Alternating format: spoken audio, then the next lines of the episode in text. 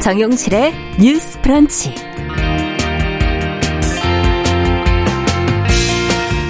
안녕하십니까 정용실입니다. 법무부가 스토킹 범죄에 대응하기 위한 강력한 법 개정안을 추진을 합니다. 피해자가 원하지 않아도 가해자를 처벌할 수 있게 하고 이 가해자에게 전자 발찌를 부착하도록 하는 등 이 기존의 법을 강화했다고 하는데요.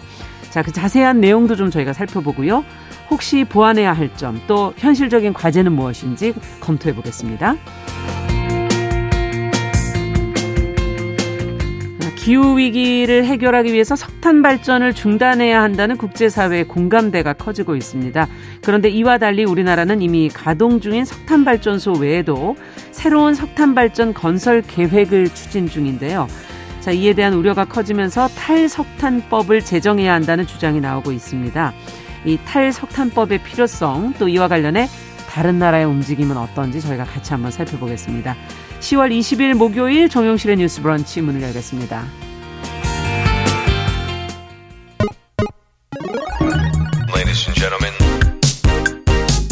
새로운 시각으로 세상을 봅니다.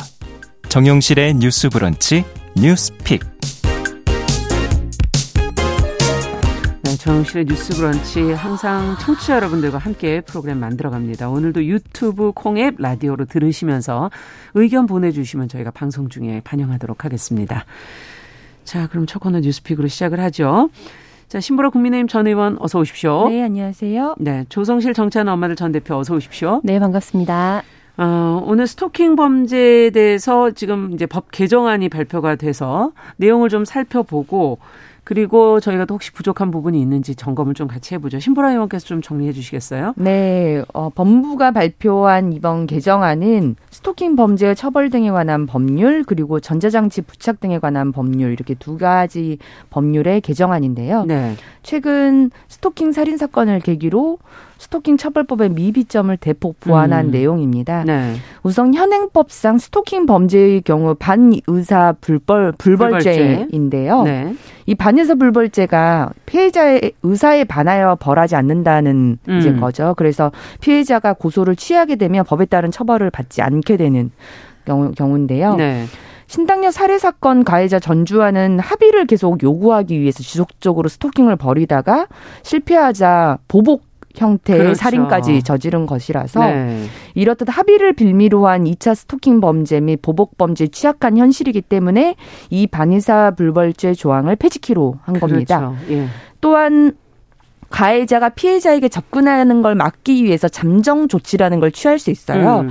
이 피해자 가해자에 대해서 세 가지 크게 조치를 취할 수 있거든요. 네. 어, 뭐, 긴급 조치, 그 다음에 잠정 조치, 어, 그 다음에 음. 뭐 긴급 안전 조치 뭐 이런 식으로 되어 있습니다. 네. 근데 이 중에서 어, 접근을 막기 위한 잠정 조치에 전자발찌도 추가를 하게 됐습니다. 그렇죠. 이 잠정 조치는 뭐 1호부터 4호까지 있고 접근 금지 명령, 음. 그 다음에 뭐 통신 등에 대한 접근 금지, 그 다음에 이제 구치소나 이제 네. 그로 갈수 있는 거, 그 다음에 여기에 전자발찌까지 추가를 하겠다는 겁니다. 그렇죠. 그래서 실제 접근 금지 명령을 하더라도 가해자의 위치 추적은 이루어지지 않아서 명령 이행 여부를 확인하기 음. 어려운 실정인데 이번 개정안을 통해서 어, 전자장치 부착을 결정을 하면 가해자는 경찰의 통제 속에서 이 전자발찌를 부착을 해야 합니다. 음. 또한 잠정 조치 불이행 시에 법정형도 상향이 돼서요. 어. 원래 징역 2년 이하 또는 벌금 2천만 원 이하를 징역 3년 이하 또는 벌금 3천만 원 이하로 강화를 강화했네요. 네, 네. 했고요.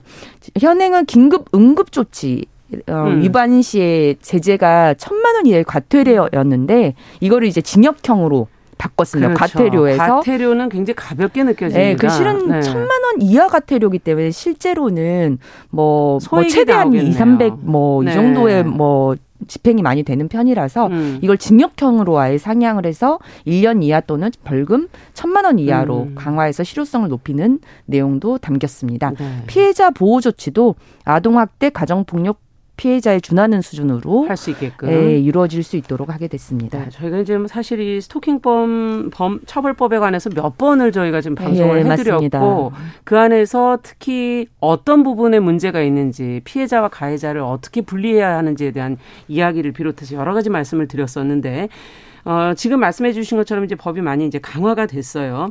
전반적인 평가를 두 분 말씀을 좀 듣고 싶고 또 이게 이 안에서 또 저희가 놓치고 있는 건 혹시 없는지도 이제 차차 얘기를 좀 해보겠습니다. 먼저 평가를 좀 들어보죠, 조 대표님. 네, 저는 이번 입법, 입법 예고안 굉장히 환영하고요. 네. 무엇보다 이제는 국회의 시간이다라는 음. 말씀을 드리고 싶고, 그러니까 이제 법무부나 이렇게 부처에서 입법 그러니까 개정안이죠. 개정안을 이제 발의를 하게 됐을 때 네. 입법 예고 기간을 거쳐서 국민 수렴을 받고 그런데 이제 행정령 단위가 아니기 때문에 부처령이 아닌 경우에 법령은 예. 결국에 국회에서 최종적으로 본회의를 통과하고 음. 거기에 대해서 효력이 발생해야만 우리에게 실질적으로 도움이 되도록 되어 있습니다. 아직 과정이 남아 있는 네, 거다라는 그래서 이제 말씀이세요. 반의사 불벌제가 폐지된 게 아니고 음. 법무부에서 이것을 입법하겠다고 예고한 상황이기 때문에 이제 너무 그러니까 환영은 하지만 음. 결과적으로 이게 도, 최종적인 결과를 만들어내기까지 우리에게 더 많은 노력과 시간이 필요하다. 그러네요. 국회에게 역할을 해야 된다는 거를 강조하고 싶고요. 예. 국회가.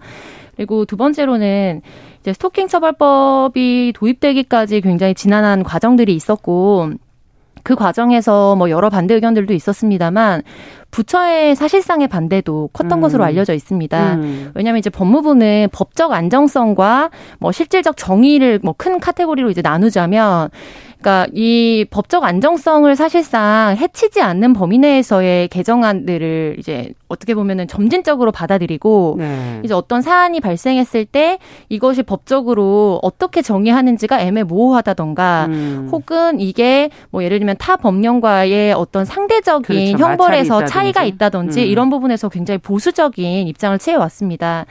그런데 이번 사고에서 좀 이례적으로 한동훈 장관이 이제 피해 현장에 가장 먼저 그렇죠. 어떻게 보면은 부처에서 방문을 하고 네.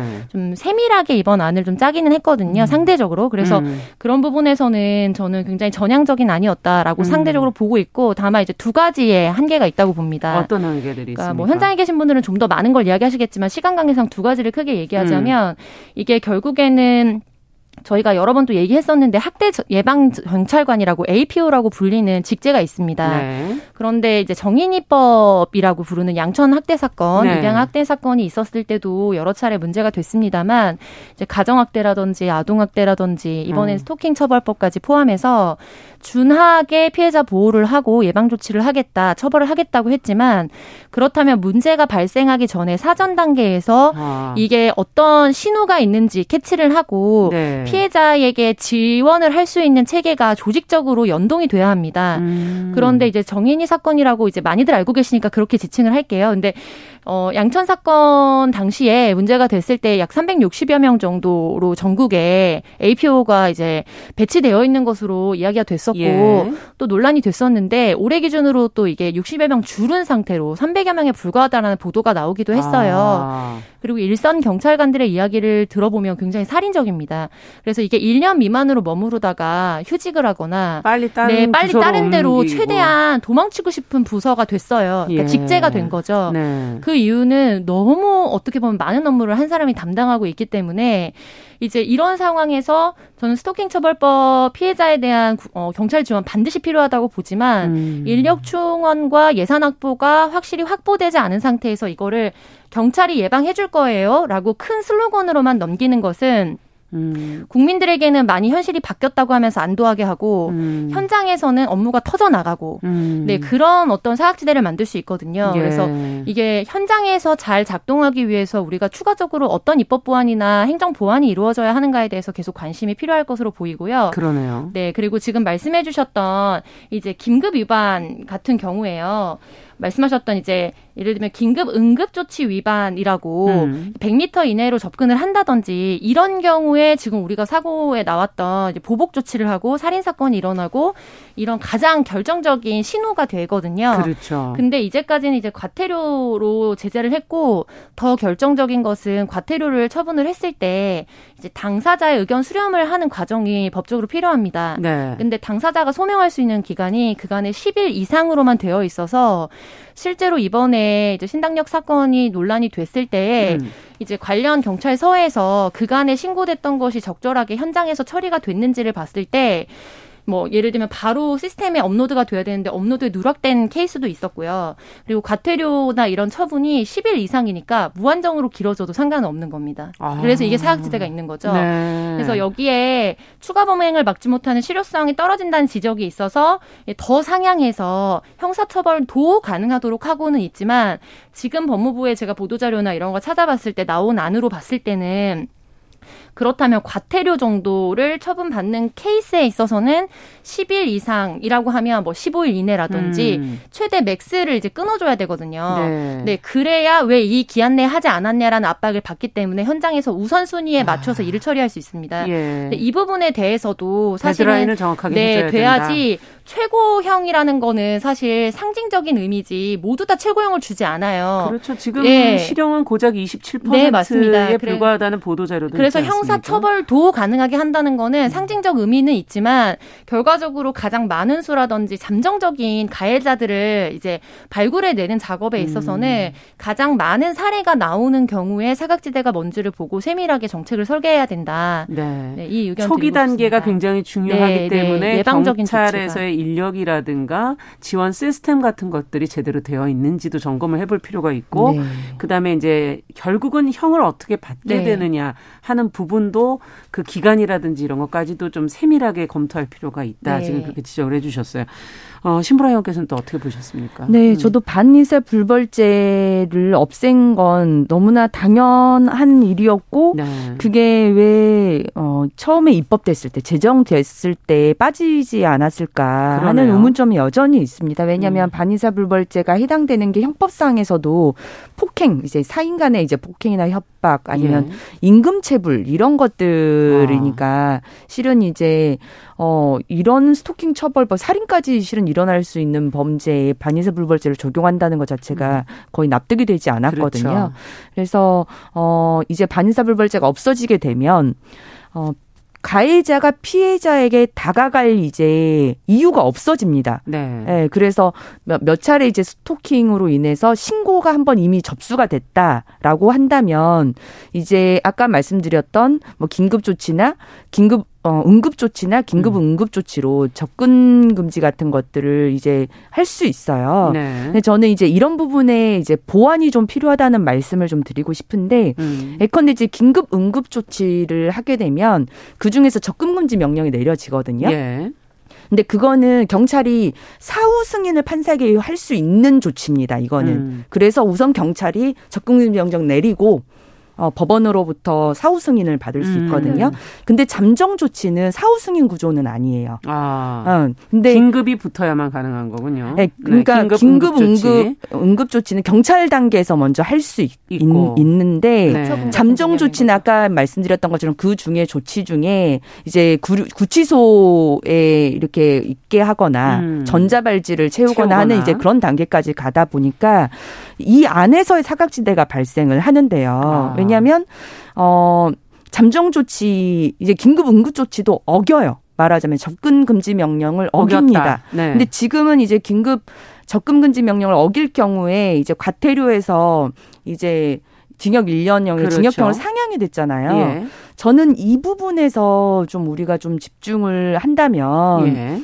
그, 어, 이미, 이제 다시는 뭐 합의를 이제 이유로 음. 올 필요도 없고 그렇죠. 접근 금지 명령 어겼다는 것 그 자체가 이미 보복성이나 뭔가 다른 더 가해 행위를 할 것들이 아, 애정되어 있지 않고서는 이제 올 어, 이유가, 이올. 이유가 없는 거죠. 네. 그러면 구속의 사유가 저는 명백히 발생을 한다고 생각을 해요. 아. 근데 실제 지금 여러 스토킹 범죄 같은 경우는 구속영장 기각률도 굉장히 높은 편이고 예, 예. 구속영장의 뭐 사유의 이유에 보면 도주 우려가 있거나 뭐 증거 예. 인멸의 우려가 있거나 아니면 거주지가 확정된 어 되어 있으면 영장 발부를 잘 안 해주거든요. 그거는 조금 근데- 다른 법이죠, 또 이거랑 네, 근데 이제 구속영장 예. 발부하는 사유, 발부 네, 사유. 네, 판사가 심의를 할 음. 때, 해야 되기 음. 때문에. 네, 그래서 어 저는 첫 번째 접근 금지 명령을 우선 어기게 되면 유치장이나 구치소 같은 경우에 어 구류할 수 있는 건 여전히 경찰 단계에서도 사후 승인이 가능할 수 있도록 좀 바꿔야 된다고 아, 생각하고요. 네.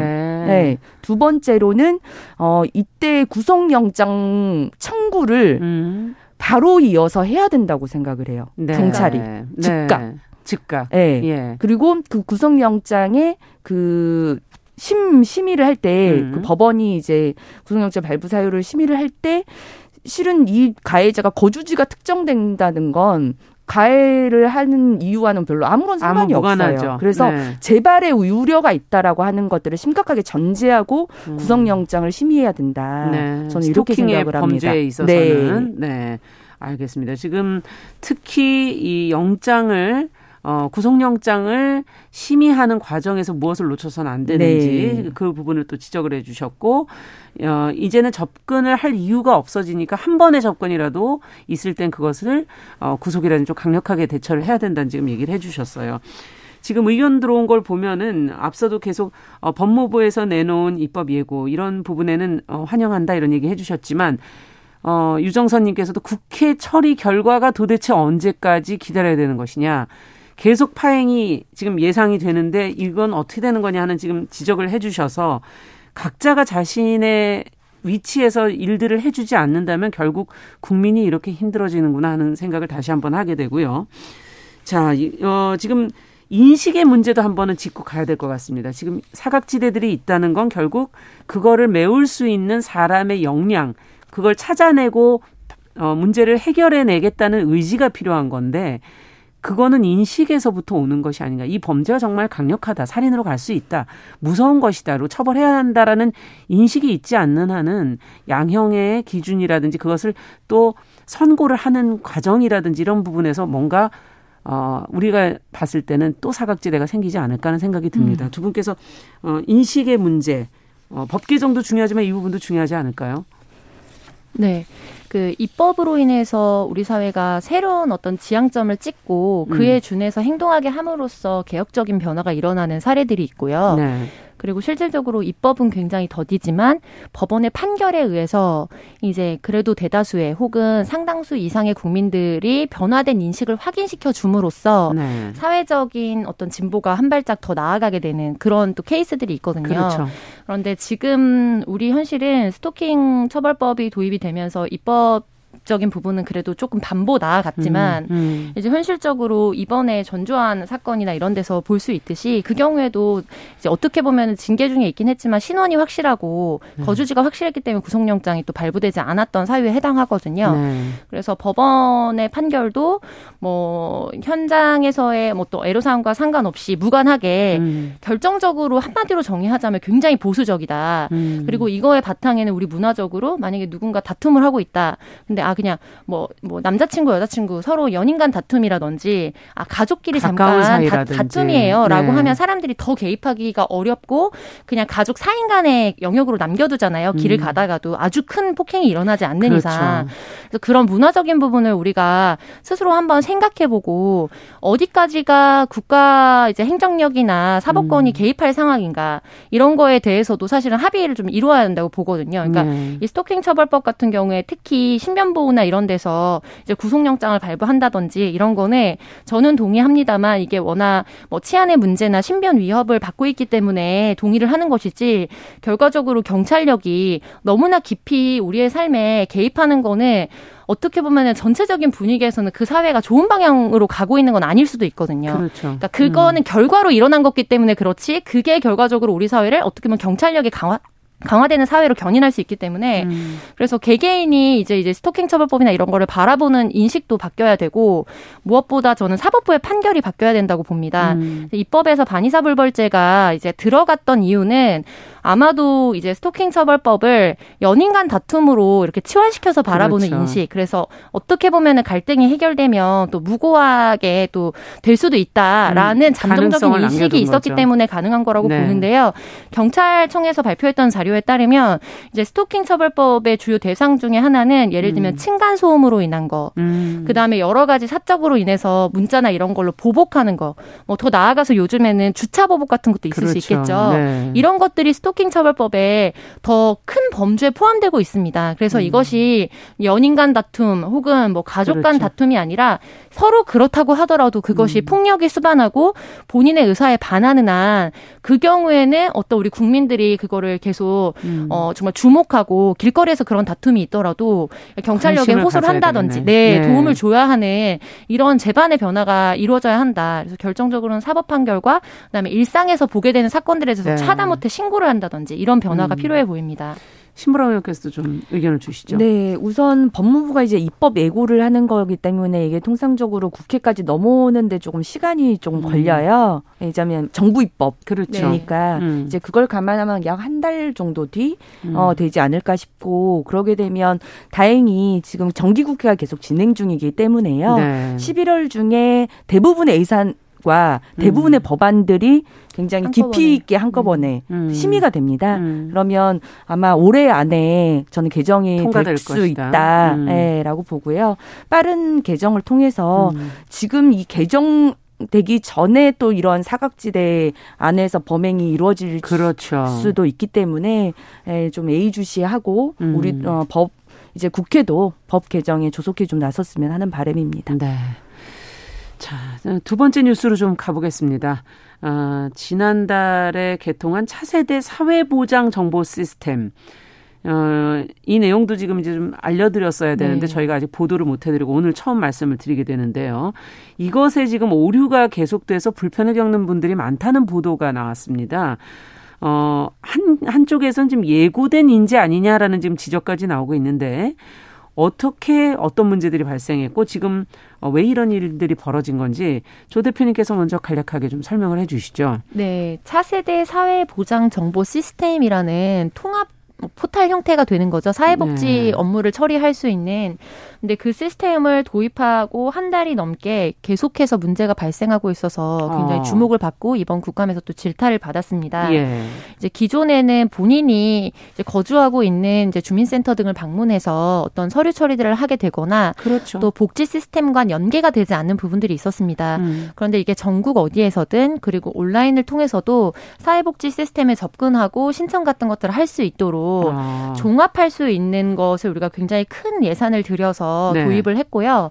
당초 올해 1월에 이제 개통이 예정되어 있었는데 세 차례 연기가 이루어졌어요. 음. 그래서 약 한 달 좀 더 전에 이제 개통을 했음에도 불구하고 현장에서 주민센터에서 이게 계속 오류가 나는 겁니다. 아. 네, 그래서 예를 들면은 본인이 뭐 차상위 계층이라서 대학 입시 관련된 이제 특별 전형 같은 거에 네, 그래서 서류를 받아야 되는데 대상자가 아닌 것으로 떠서 이제 시간이 더 소요된다든지 그리고 장기 전세 같은 것에 대한 발표 일정이 이제 이게 수기로 전산으로 기존에 했던 것들을 계속 오류가 나기 때문에 수기로 다 확인을 해야 돼서 아. 발표가 무기한 지금 연장되고 있다든지 네. 그리고 뭐 주거 급여라든지 이런 부분에 대해서 한 달 넘게 지연이 되면서 현장에서 그야말로 카오스 상태인 상황이고요. 아. 그래서 이 부분에 있어서 이제 그 공무원들이 접속하게 되는 한 라인이 있고 그리고 사회복지 이제 단체 연동해서 지원금을 받 거나 이런 단체들이 연동 에 접속하게 되는 라인이 예. 있는데 더 심각한 거는 공무원들이 접속하게 되는 곳의 오류율이 뭐 20%에서 40% 가까이 약 30% 이상 일 처리해야 되는데요. 지금? 하고 있는데요. 네. 어. 그래서 이례적으로 이제 공무원 노조에서 이것과 관련된 성명서를 뭐 하루 이틀 전에 또 발표를 한 상황이고요. 네.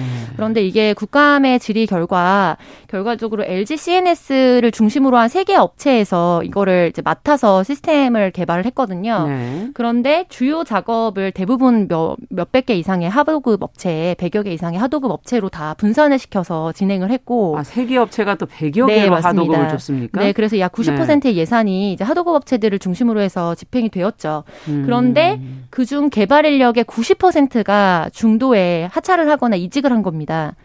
네, 90, 90%요.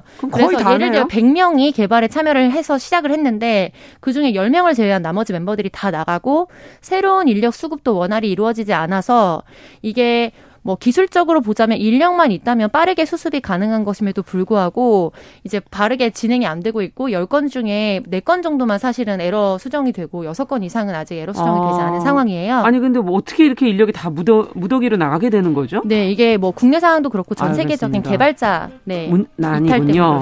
네. 자, 뉴스 브런치 1부 마치고 어, 11시 30분부터 일부 지역에서 해당 지역 방송 보내드립니다. 잠시 후에 뉴스픽 어, 두 번째 뉴스 이어갑니다.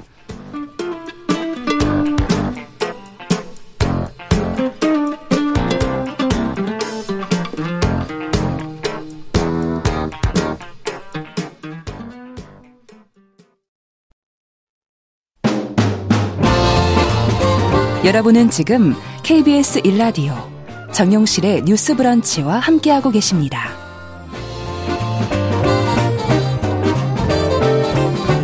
네, 뉴스픽 지금 차세대 사회보장 정보 시스템 오류 문제 지금 지난달에 개통이 됐는데 계속 지금 오류가 이어지고 있다 그래서 이 부분의 문제를 짚어보고 있습니다. 아, 말씀해 주신 것처럼 어, 세 개의 업체가 100여 개의 하도급을 주고 거기에 있는 인력의 90%가 지금 무더기 퇴사를 했다라는 얘기를 해 주셨는데 아니 기술 개발 인력을 하도급을 줬다는 건 굉장히 그 일을 하는 데 있어서 업무의 위상이 낮게 해 놓고 네, 맞습니다. 그러고서는 어 일을 시켰다는 그런 얘기가 되는 네. 건가요? 어, 이런 국가 복지 시스템은 이 대상자들이 지금 생활이 어려운 분들이기 때문에 네. 이거 빨리 이거를 해드려야지 생활을 할 수 있는 거 아닌가요? 네. 맞습니다. 네.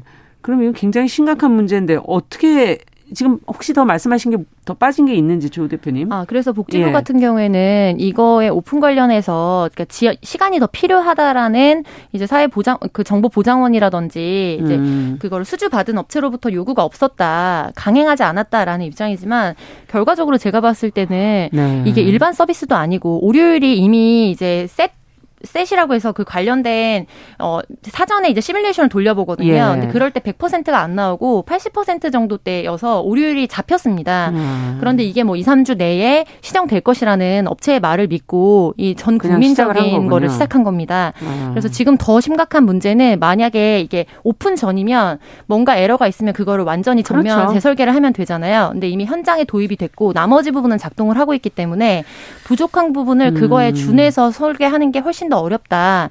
이게 복지부에서 그래서 이런 일반 인터넷 서비스가 아니라 복지 서비스를 이렇게 불완전한 상태에서 시행하도록 한 것 자체가 강력한 책임이 있는 상태다. 이렇게 네. 보겠습니다. 근데 앞으로 이제 뭐 복지부만이 아니라 정부 부처에서 상당 부분이 이제 이렇게 인터넷 서비스를 해야 되는 상황인데 이 개발 인력은 어, 어, 전 세계적으로 지금 부족한 상황이고 그럼 국가가 이걸 유지하기 위해서는 어떻게 해야 될 것인가에 대한 근본적인 부분도 이 문제 안에는 들어가 있는 것 같아요.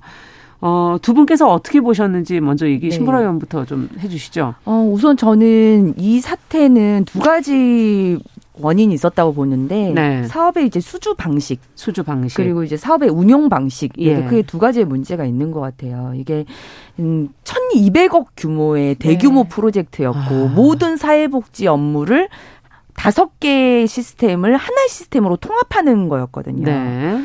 근데 이제 2013년에 개정된 소프트웨어 산업진흥법에 따라서 네. 이런 사업을 하는 이제 따내는 음. 그 평가에 있어서 중소기업 사업 비중을 50% 이상으로 배정하면 가산점이 묻는 거예요. 네. 그러니까 이제 업체의 수주를 1, 1, 2점 차이로 낙찰을 받는 구조이기 때문에 당연히 중소기업을 중소기업을 끼고 수주를 어, 하게 넣을 됐고. 수밖에 없고 그래서 이번 어 사업도 대기업 하나에 중소기업 두 곳이 컨소시엄을 그래서 세, 묶어서 세 곳이 진행을 하게 됐다. 기업이 저는 중소기업을 빼야 된다고는 생각하지 않습니다. 어. 중요한 문제는 뭐냐면 역량 있는 기업을 을 선정해야 되는 거죠. 선정하는 문제가 예. 중요한 건데 그냥 중소기업만 끼면 가산점이 5점이 배정되는 아. 이러한 구조로는 역량 있는 기업에 대한 평가가 어려워진다라고 예. 생각을 하고요. 소프트웨어를 이렇게 바꾸는 문제에 있어서 음. 핵심 업무와 보조 업무가 분명히 나눠질 거거든요. 그렇죠. 말하자면 메인 시스템을 개발하는 것과 사람들과 네. 데이터를 뭔가 전환하는 음. 것들 이런 업무들이 근본적으로 구분되는데 핵심 업무에는 본사 직원을 반드시 고용하고 음. 하도급을 주지 않는다는 조건에 우대 점수를 주는 방식 음. 그런 방식으로 변경이 돼야 음. 이런 문제가 저는 발생되지 않는다라고 생각을 합니다. 네 어떻게 보십니까 조 대표님께서? 네, 운영 안정성이나 이런 부분을 생각해서 LG CNS를 지금 끼고 사실은 음. 중소기업과 이제 어떻게 보면 콤비네이션으로 네. 어, 한 건데 중요한 거는 LG CNS가 하도급을 어떻게 보면 가장 많이 줬다는 겁니다. 아. 그래서 LG CNS에서 자체적으로 개발 업무에 투입이 되는 인력보다 네. 하도급 업체들을 관리하는 그런 어떻게 보면 사실상 중개나 소개 업무 혹은 관리 음. 업무를 했다는 거 이 부분이 가장 결정적으로 신부라 의원님 지적하신 것처럼 문제가 있는 것 같고요. 그렇죠. 그리고 중요한 거는 지금 국내 개발자 난이 이루어지면서 뭐그 전에 5천 명 정도가 연간 부족했다면 작년에는 뭐 만 명, 그다음에 올해는 만 5천 명 이상이 부족한 것으로 앞으로 계속 예측을 하고 부족하겠네요. 있거든요. 네. 그래서 결과적으로 인건비가 싸고 온라인 업무로 전환할 수 있는 이제 인도라든지 외국의 인력을 이제 연동해서 프리랜서들과 제- 계약을 하거나 이런 방식으로 개발자 이제 수급을 하고 있는 현실입니다. 어. 그런데 국가 정보 시스템 같은 경우에는 사실 개인 정보나 이런 것들이 굉장히 많이 들어가 있기 그렇죠. 때문에 이 부분에 있어서도 우리가 어떻게 좀 이제 어떤 국가 데이터나 이런 것들에 대한 보안을 잘 관리하고 있는지. 네. 그래서 섬세한 좀 뭐 예측이나 이런 것들이 필요해 보입니다. 네. 자, 오늘 뭐 얘기하다 보니까 정말 할 얘기가 많네. 다른 것보다 수급자분들에 대한 조치가 빨리 좀 이루어져야 되지 않을까. 추가적인 손해배상도 필요하고요. 네. 그런 부분도 좀 어, 필요할 것 같습니다. 자, 뉴스픽 조성실 정치하는 엄마들 전 대표 그리고 신보라 국민의힘 전 의원 두 분과 함께 이야기 나눠봤습니다. 말씀 잘 들었습니다. 네, 감사합니다. 남성의 입장에서 여성의 입장을 이해하는 그래서 사실 이 역지사지의 태도가 한국 사회로 지금 필요한 것이 아닌가 그 어떤 사람들은 삼루에서 태어났으면서 자신이 삼루타를 친 것처럼 생각하며 살아간다라는 말이 음. 있어요. 하충이다, 이충이다. 이거는 네. 순전히 사람의 아. 그 잣대로 이야기를 하는 거예요. 음. 곤충이 우리 사람보다 몇 억 년 먼저 지구에 나왔거든요. 세상을 보는 따뜻한 시선. 정용실의 뉴스 브런치. 네, 정용실의 뉴스 브런치 듣고 계신 지금 시각 11시 37분 향해 가고 있습니다. 아, 필환경 시대를 맞아서 저희가 기후변화 문제, 환경 관련 이슈들 어, 계속 점검하고 있습니다. 환경하자 서울 환경운동연합의 어, 김재현 활동가 전화 연결돼 있습니다. 안녕하십니까? 네, 안녕하세요. 네. 어, 오늘은 탈석탄법에 관한 얘기를 저희가 준비한다고 하셨는데 어떤 내용입니까? 네, 탈석, 탈석탄법은 신규 석탄 발전소 건설 중단을 위한 법안입니다. 음. 이미 세계적으로 통감하고 있는 기후위기 가장 적극적인 대응 방안 중 하나가 바로 석탄 발전 폐쇄인데요. 국제사회와 과학계는 한국에 2030년까지 석탄 발전 폐쇄를 권고하기도 했지만 네. 한국 정부는 자꾸 새로운 석탄 발전소를 건설을 허가하고 있습니다. 그를 막기 위한 탈석탄법 제정이 왜 필요한지 오늘 짚어보고자 합니다. 네. 어, 석탄 화력 발전소가 기후 위기하고 조금 더 구체적인 그 연관성을 설명을 해주세요. 네네. 석탄 발전은 다른 발전원 대비 온실가스를 가장 많이 배출하는 발전원입니다. 석탄 발전소 한 기소를 가동하면 매년 1,300만 톤의 온실가스 그리고 5,570톤의 초미세먼지를 배출하고 있습니다. 와. 이는 네 지구 온난화 그리고 기후 위기를 촉진시키는 주범 중 하나가 될 수 있습니다. 온실가스 양도 많지만 초미세먼지도 상당히 많네요. 네, 상당히 네. 많이 발생시키고 있고요. 국내에는 이미 당진, 태안, 하동, 삼천포 등 13개 지역에 61호기 석탄 화력 발전소가 이미 운영되고 있습니다. 예. 그런데 여기에 4호기를 더 강릉과 삼척에 건설을 시작을 했습니다. 네. 그러면은 원래가 61호기가 있는데 4호기 더하면 65개의 어, 석탄 화력 발전소가 이제 활동을 하게 된다 이런 얘기인 거네요. 네, 맞습니다. 네. 지구 온난화를 우리가 막기 위해서는 지구의 평균 온도를 1.5도가 높아지면 이제 생명이 살 수 없는 생성이 되고 말아서 이 1.5도는 전 세계적으로도 굉장히 가장 중요한 환경 지표가 되고 있는데요. 음. 이 상승 방지를 위해서 석탄 발전소, 석탄 화력 발전소 기존에 있는 것들도 다 꺼야 하는 상황에서 한국은 새로운 석탄 발전소를 또 건설을 시작을 했습니다. 네. 그렇군요. 네. 자, 그러면 정부는 어, 이와 관련해서 지금 어떤 태도를 취해오고 있습니까? 이런 지적들이 지금 계속되고 있는데. 네, 한국 정부는 국제적으로는 탄소 중립과 탈석탄에 대한 선언을 계속 이어왔습니다. 2020년 한국 정부는 2050년까지 온실가스 배출량 0을 달성하겠다는 2050 탄소 중립을 선언했고요. 네. 지난 11월에는 선진국 과 개도국 함께 석탄 발전을 중단하겠다는 탈석탄 선언에 서명을 하기도 했습니다. 네. 하지만 아름다운 바다가 있는 우리의 동해안 일대에는 앞에 말씀드렸듯이 4, 5기의 석탄화력 발전소가 신규로 건설을 시작을 하고 있고요. 예. 2022년 10월부터 2024년 3월까지 가동을 수차, 순차적으로 시작을 할 예정입니다. 근데 정부는 이 석탄 발전 감축에 원론적으로는 동의를 하고 있지만 이미 인허가한 사업을 임의로 취소할 수 있는 법적 근거가 없다면서 이 사태를 좀 방관하고 있습니다. 네, 2050년까지는 온실가스를 아예 배출을 안 하겠다 이런 선언을 한 거고, 네. 어, 지금 어, 개도국이나 선진국들과 함께 지금 탈석탄 선언에 또 서명도 했고, 그런 그렇죠. 상황인데도 지금 이제 계속 어, 신규 석탄 발전소에서는 차례로 가동 예정이라는 그런 말씀이신데, 네, 그렇죠. 어, 지금 이 정부가 법적 근거가 없다 이런 얘기를 하고 있기 때문에 탈석탄법 제정을 위한 국민청원이 진행이 된다면서요. 네, 국민청원이 진행이 됐고 이미 5만 명의 국민이 동의를 했습니다. 예. 석탄화력 발전소 철회를 위한 탈석탄법 제정에 관한 청원이었고요. 이 5만 명이 동의를 했기 때문에 청원 접수 기준이 충족되었고 국회에서는 해당 법에 대한 논의가 반드시 이루어져야 합니다. 음. 네, 지난 9월 24일 날 3만 명이 넘는 시민들이 모여서 도심을 걸었는데요. 기후위기 행진이라고 불리는 이 행진에 참여한 사람들 때문에 이제 사흘 만에 5만 명의 청원이 가능해졌던 거고요. 네. 이 뜻은 이제 탈석탄법 제정이 기후위기를 적극적으로 대응하는 방안이라는 것에 국민들이, 많은 국민들이 동의하고 있음을 뜻합니다. 네. 네, 청원이 되었다고 그렇다고 끝은 아니고요. 이제 이 법이 진짜 제정이 되는지 법안을 상정을 하고 법안이 통과가 되는지를 계속 지켜봐야 합니다. 네, 지금은 그냥 청원이 되어 있는 상태다 이런 얘기시고 네, 그렇습니다. 다른 나라는 어떻습니까? 이것도 좀 한번 들어보고 싶네요. 네. 네덜란드와 독일은 신규 석탄 발전소를 포함해서 2030년까지 모든 석탄 발전소를 폐쇄하기로 했습니다. 특히 네덜란드의 경우에는 2019년부터 벌써 움직임이 시작됐는데요. 세계 최초의 기후변화 법안인 석탄 발전 금지법을 제정을 했고요. 네. 독일도 2020년에 모든 석탄 발전소를 폐쇄하고 피해 지역에 있는 주민, 노동자, 기업 등에 약 400억 유로, 한화로 53조 원을 지원하겠다는 내용의 법을 제정했습니다. 네. 네.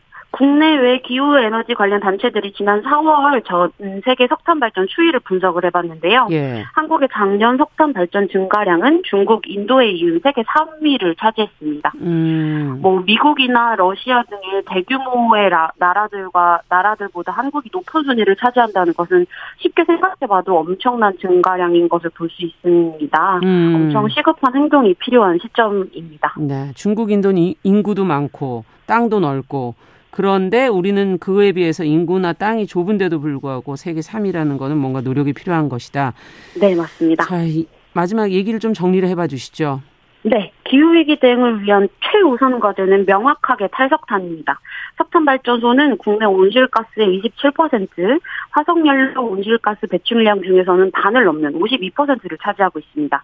그리고 세계 상위 다섯 개 대규모 석탄 발전소 중에 2, 3, 4위의 발전소가 우리나라 태안과 당진과 보령에 있습니다. 음. 네, 신규 석탄 화력 발전소 건설보다 더 중요한 거는 기존 발전 선비를 잘 활용을 하는 것 그리고 에너지 전환에 발맞춰서 어, 재생에너지에 대한 투자를 우선하는 정책적인 제도적인 변화와 개선과 실질적인 움직임이 무엇보다 필요합니다. 네. 그리고 이 움직임은 국민들이 요구해야 하니까요.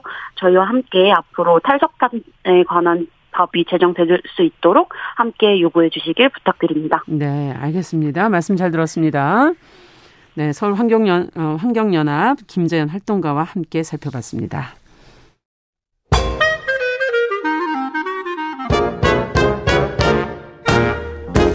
모두가 행복한 미래 정용실의 뉴스 브런치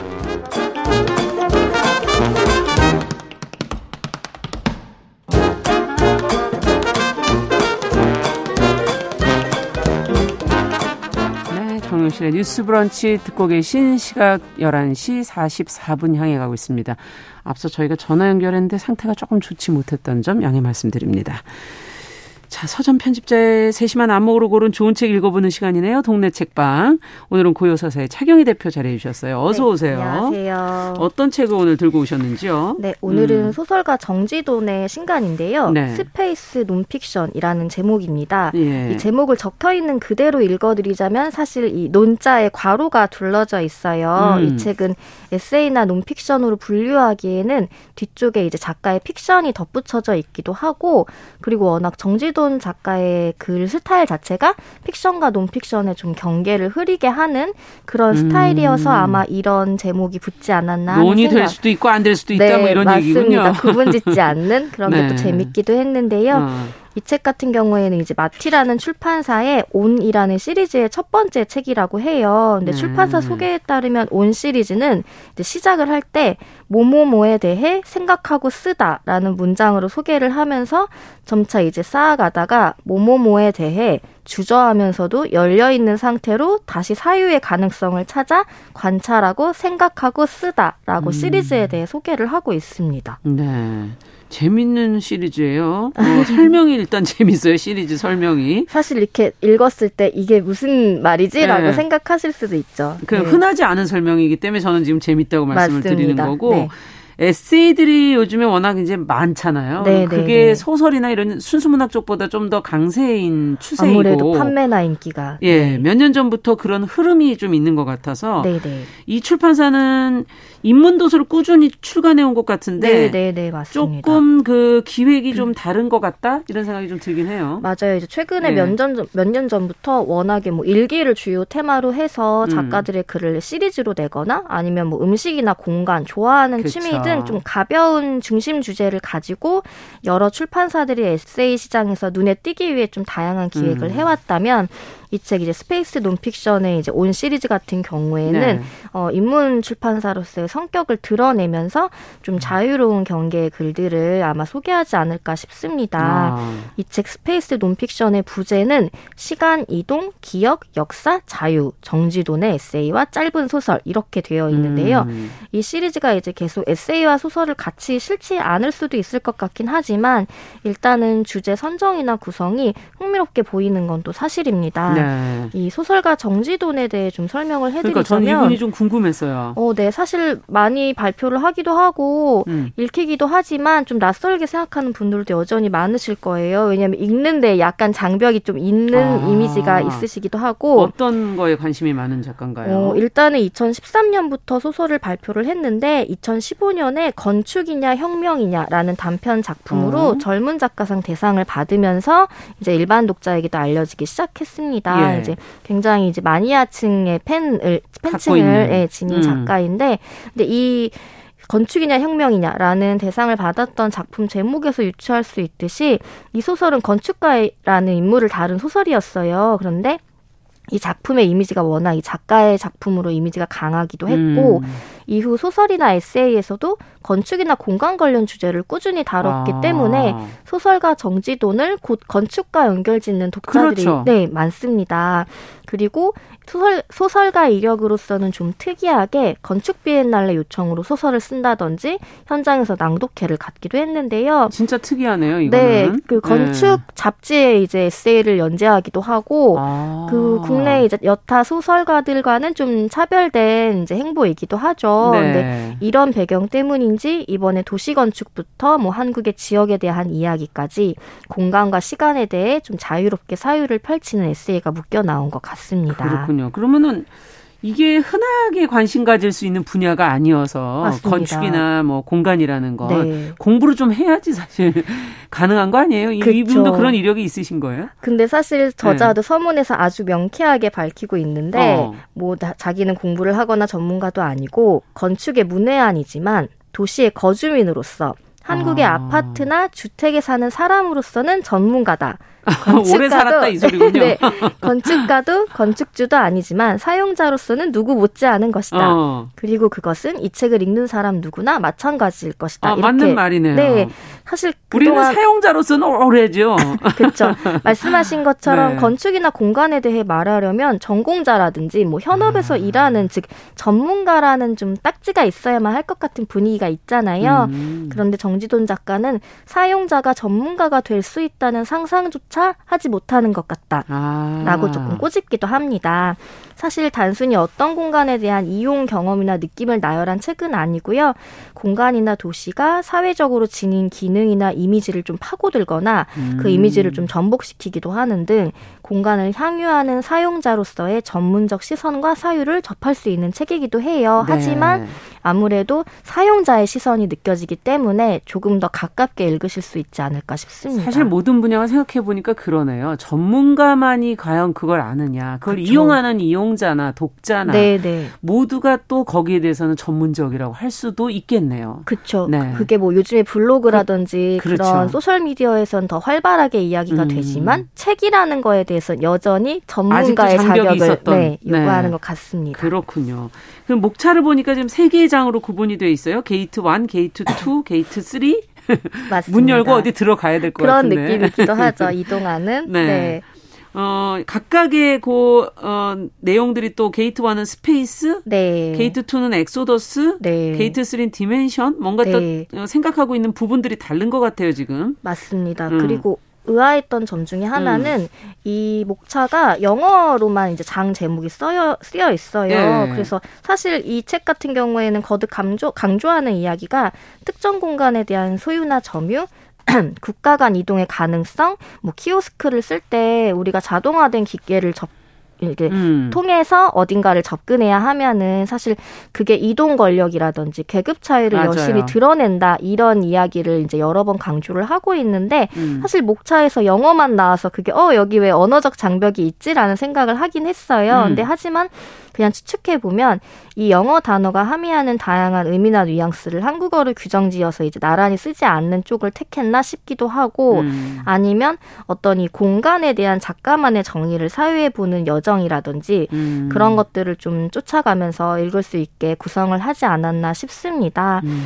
어쨌든 이제 목차의 뜻을 찾아보면 아실 수 있겠지만 첫 번째 장에서는 space 즉 음. 공간에 대한 작가만의 정의부터 이제 이야기가 시작이 되는데요. 그리고 뭐 우리 일상에서 접할 수 있는 영화관, 극장, 전시관 등에 대한 개인적 경험과 음. 그리고 그 경험과 곁들여서 그 공간들이 도시라는 또 다른 또 큰 공간 안에서 어떤 작용을 불러일으키는지 좀 들여다보고 있습니다. 네.